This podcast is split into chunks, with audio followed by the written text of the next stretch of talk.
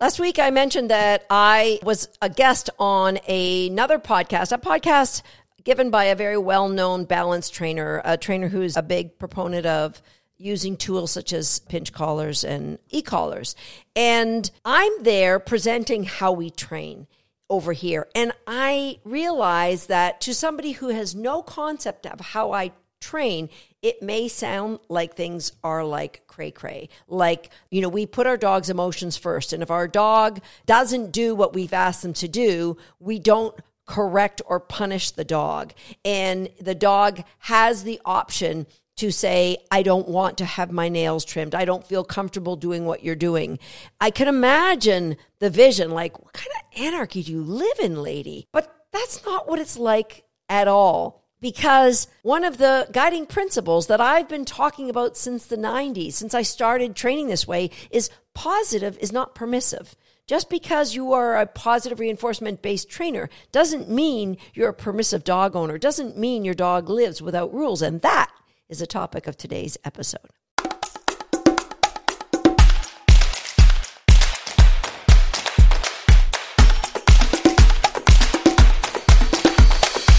Hi, I'm Susan Garrett. Welcome to Shaped by Dog. And I recognize when people leave their former training, like if they are training with some level of physical corrections or punishment, and they want to jump over to how we train in a reinforcement based and game based way, there's often a gap where they get paralyzed when they don't know what to do. Like the old them would have yelled or corrected the dog, but they don't want to do that, but they don't know what to do.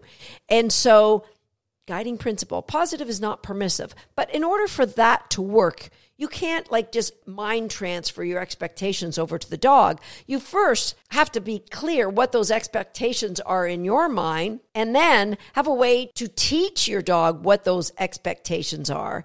And most importantly, be consistent in how you apply those expectations. So if you put some time and effort to teach a dog that sit means put your butt on the ground and do this with your front paws, and you follow up and you reinforce that, you release the dog, you go ahead and you practice that in all different environments. And then you ask a dog to sit and he doesn't sit and you're busy at the computer and you go, oh, it doesn't matter, it doesn't matter. The dog's learning sometimes isn't every time. And so what happens then is your expectation of sit is not going to be met. And one of two things is going to have to happen. Either you're going to have to retrain that behavior or you're going to have to go back to using punishment. So consistency is super, super important. But what happens when you can't be consistent? Or what happens when, you know what, yourself or your partner, just let the dog be a dog. You know, it doesn't matter. We just love him for who he is. There's a few problems with that. Number one, if you have what in podcast episode, and I'm going to share a lot of podcast numbers. So if you're watching this on YouTube, you can just click the links and save a bunch of episodes. If you're listening to this, go to the show notes and you'll see all of these episodes. So podcast episode number 99, I referred to one of our students' dogs, run amok, Rico, and he is a soft coated Wheaten Terrier puppy and his owners didn't know how to create the bridge between that gap between you know being reinforcement based dog trainer but still having some rules. Like rico was completely run amok. And the problem with that is, is you might have a racetrack around your house for your dog that he has created on his own, which, oh, that doesn't bother me. It's okay. But then you have guests over and the racetrack includes your guest's lap, which not only would be uncool to some of your guests, but it could be very dangerous, unsafe for maybe your dog or your guests. And you're like, I'm going to manage that. I'm going to put my dog away. And then there's a lack of understanding with the dog. This is the way I always get things. Why am I locked away? And so they start to use their voice. And this is another big issue is that the dog learns that his voice has power. I can get you to let me out of confinement. I can get you to get out of bed. I can get you to feed me. I can get you to throw my throwy things. I can get you to, oh, I see my friends at the park. Okay, I want this leash off now. I can get you to take that leash off. And so once a dog understands his voice has power, then not only are you not letting a dog just be a dog? Your dog is now running your life and running your life in a way that's potentially going to cause you frustration or what it's going to do, it really is going to decrease the quality of life for the dog. Believe it or not, I'm going to share with you why a dog understanding what is and isn't reinforcing is super important to that dog. But also think about lack of rules creates lack of clarity of when I'm right, and when I can expect reinforcement, and when I'm not right. And that lack of clarity at some point may create punishment. And if it doesn't, what it's going to create is a lack of freedom because that dog isn't going to grandma's house for the family reunion. That dog isn't going to get off leash at the park because he's not reliable because he doesn't have reliable behavior that you can count on to keep him and others safe. So letting a dog just be a dog definitely has fallout. Even if you go, I mean, that's conservation area. It's pretty quiet. I'm going to take him off leash.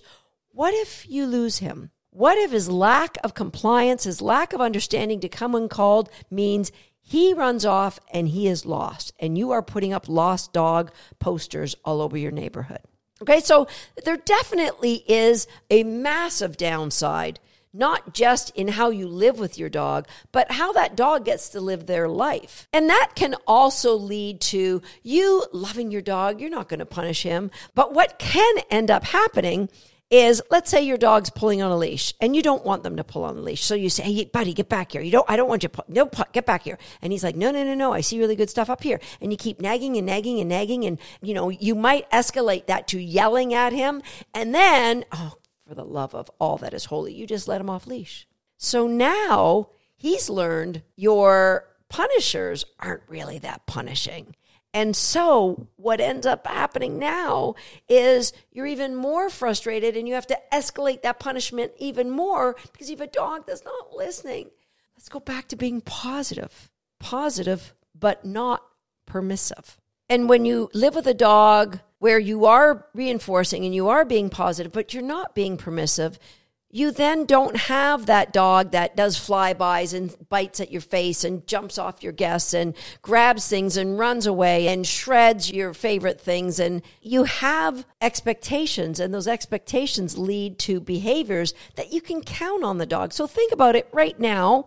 What behaviors that you have in your dog now would you really like to see replaced? Like what ones are, yeah, we could probably do without that. I bet there's one or two. Now, there's some that you truly might not care about. For example, my dogs bark when someone drives in the driveway and when they come in the house. And I'm okay with that because I live in the country. I welcome barking dogs when people drive up the driveway, people that I may not know. And if they're people I know, when they people come in the house, I'll just tell them that's enough and we're all good. Okay, except maybe the puppy, she's not quite there yet, but we're making head road. And so if you have a dog that barks to get you out of bed, go to episode number 26, the Don't Wake the Mama episode, where even if you have a puppy, you can figure out when that puppy really needs to go outside and when they're just trying to wake the mama.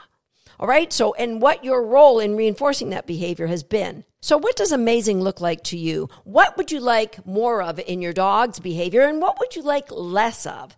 I'm going to share with you what a day in the life might look like for you and your dog when you're training this way, and what behaviors are super important to get on top of that you can create that kind of relationship where your dog does want what you want. But the first thing I've got to make clear is that what we do is 24 7. Now that sounds exhausting. Oh, I'm lucky if I train my dog like once a week. That's all I that's all I can that's all I can put out there, Susan. 24/7 I can't do that. Okay, you're sleeping for part of that, but the don't wake the mama means like the 24 sleeping part of the 24. But rather than thinking of dog training as dog training, think of it as relationship building. Like you have relationships that you build with your children. And in those relationships, you are educating your kids to, you know, do certain things around the house or perform certain ways out in public. You don't say, this is child training time and now we're going to go off and we're going to do our child training hour every day. No, it's woven into the fabric of your communication, of your interactions, of the games you might play, board games, or out in the backyard learning to play baseball. Like it's woven into the fabric of your life. That's what relationship building is. And that's what dog training, the way I'm suggesting, that's all it is. It's woven into the fabric of your day. But there's a hierarchy of behaviors that I would encourage you to consider. But let's just go through a day in a life. So you wake up. That doesn't mean your dog needs to wake up. Now, your dog might sleep loose with you, or your dog might be a puppy and still be sleeping in a crate. And I've got that protocol. You can go to our YouTube to the playlist on puppy rearing. And when I get out of bed, when I have a puppy, they don't get out of bed. They might not get out of bed for an hour or maybe more, depending on the age of the puppy. But once that puppy gets up, they get released from the crate. And of course, they get taken outside on leash to go potty. And if it's an adult dog, I would still take them out on leash if you are trying to reestablish that positive is not permissive. Because a dog door in a fenced in backyard actually is a bit of a relationship killer. Now, it's something I've never had. I've never had a dog door, and I never actually had a fenced in backyard in all the years that I've owned a dog, which means I go out with my dogs when they have to go to the bathroom. And so by doing that, you can put in your first, what I called in podcast episode 190, your first daily quickie. You can do a little quick little dog training session as you're going out to potty with your dog or once the dog is finished doing their business. Now, if you've got a dog that responds well and you want to take them out in the backyard and they will do their business and then come back and play a daily quickie with you, then of course you could let them off leash. But if you have a dog that isn't as likely to respond when you say, hey, you're done, come on over here, then keep them on leash for the next few weeks when you're doing this. So we get back in the house. You're going to decide what does confinement look like for that dog? Is it an X pen? Is it the kitchen? Is it a living room? Do they have complete run of the house? And if they do, how's that go for you? because we want them to be in an area where they can interact with you and you might be making your breakfast, sneak in one more daily quickie, or maybe it's just building a hot zone area for them outside of the kitchen area so they learn the appropriate way to behave. You might like give them a stuffed Toppl out there, whatever. And then there'll be an engagement game. So when you're ready to sit down to eat your meal, you don't want to have to be supervising your dog. So put them back in their X pen, give them one of those engagement games, a brain puzzle, something that they can work on that they can earn some little food rewards from. Now you finish your breakfast, you're going to do another daily quickie, and then give your puppy or dog their breakfast while you go off and shower and do whatever it is that you need to do. If you still need more time, you could give them another stuffed Toppl, but then you got to take them for a walk. All right? Daily exercise, super important if we're going to get a dog that can relax, that we can minimize anxiety, that we can have them be calm in the house, especially if we're going to leave them and go out to work. You come back in, you're going to put them wherever they're going to stay while you go out for work, and they'll be confined in that area for three to four hours.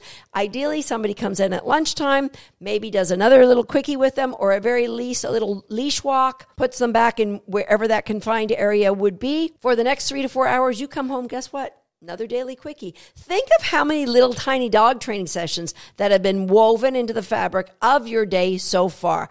I would then you know, take the dog for a walk. That's a great time to take them for a walk. You get to release all the anxiety from your day as you're having this enriching walk with you and your dog. That's the way to end your workday in my books.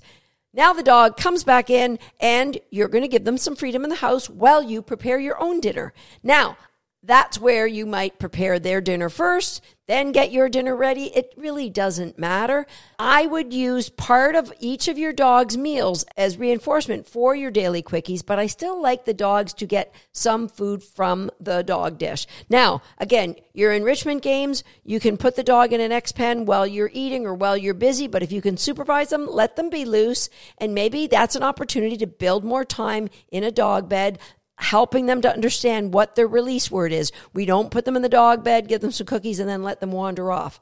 Release words are important. Okay, so what are those list of behaviors that I think will help build that amazing relationship with your dog? Well, the first one, and you've heard me mention this many times on this podcast, is It's Your Choice. And we'll leave a link to the It's Your Choice Summit in the show notes here so that you can learn how to play this foundation game that we have in all of our online programs. It is our foundation game, and we will give you access to that 100% free. So it's your choice and crate games. Crate games because if you've got a bit of a run amok dog, and that's not a breed, that is like run amok in that they have no rules, they've lived without rules, then we want them like crate games and it's your choice is the first places we can empower the dog. Your behavior controls your reinforcement.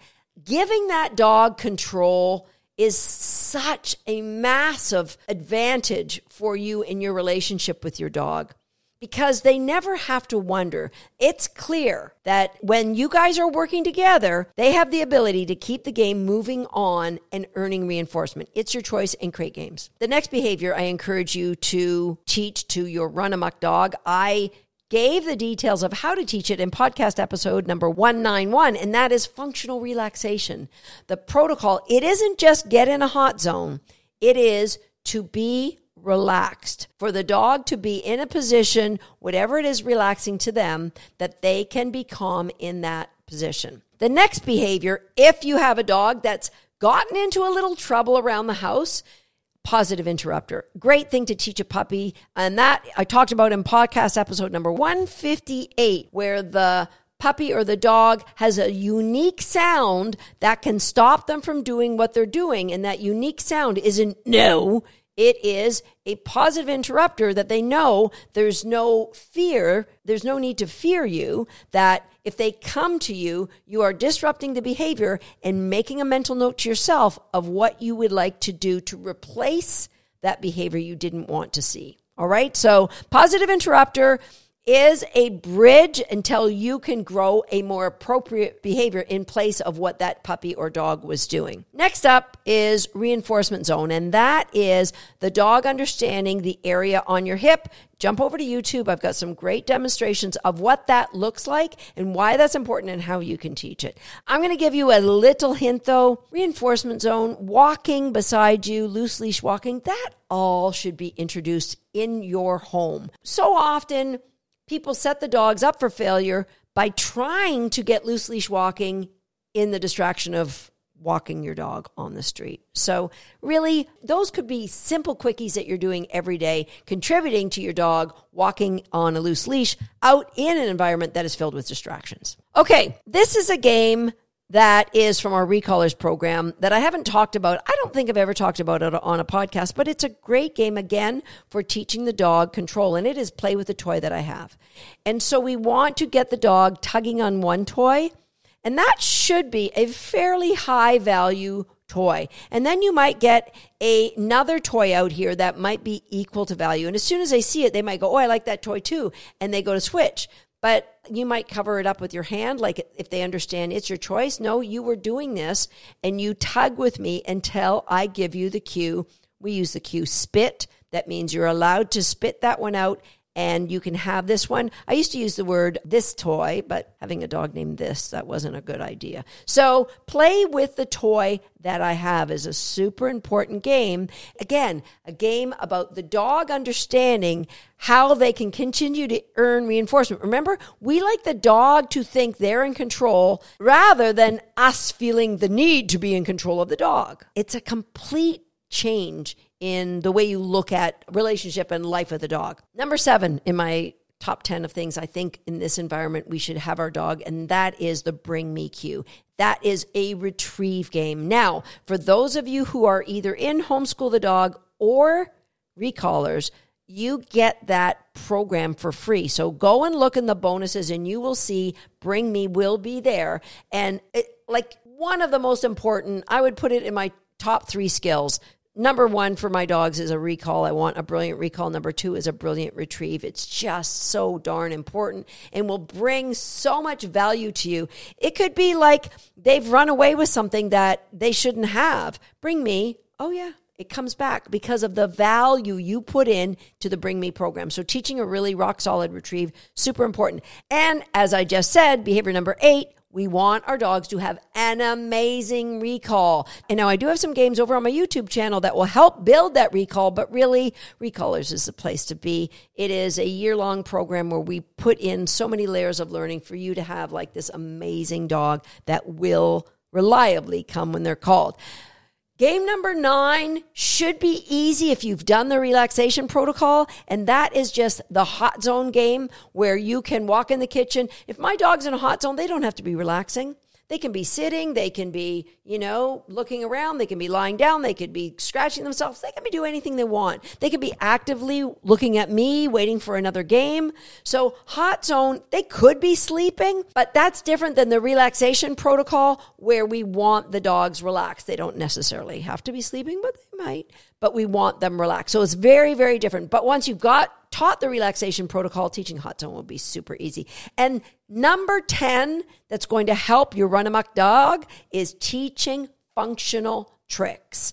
Functional tricks. If you're in Wag Nation, you get a trick a month. There's lots of them there. But even on my YouTube channel, I've got lots of great tricks for you. Things like teaching your dog to target either their nose or their paws, teaching a dog to place their face to get them used to wearing a muzzle if for any reason at a vet they have to wear a muzzle or a head halter. There's just so many functional tricks. And tricks, again, can be woven into the fabric of your day with your dog. Here's the truth well behaved dogs rarely just are a blessing from God. I mean, we might think that that's the way it happens when we remember past dogs, but truly, it's rare that a well behaved dog is genetically just appears and they just listen to everything you want and do.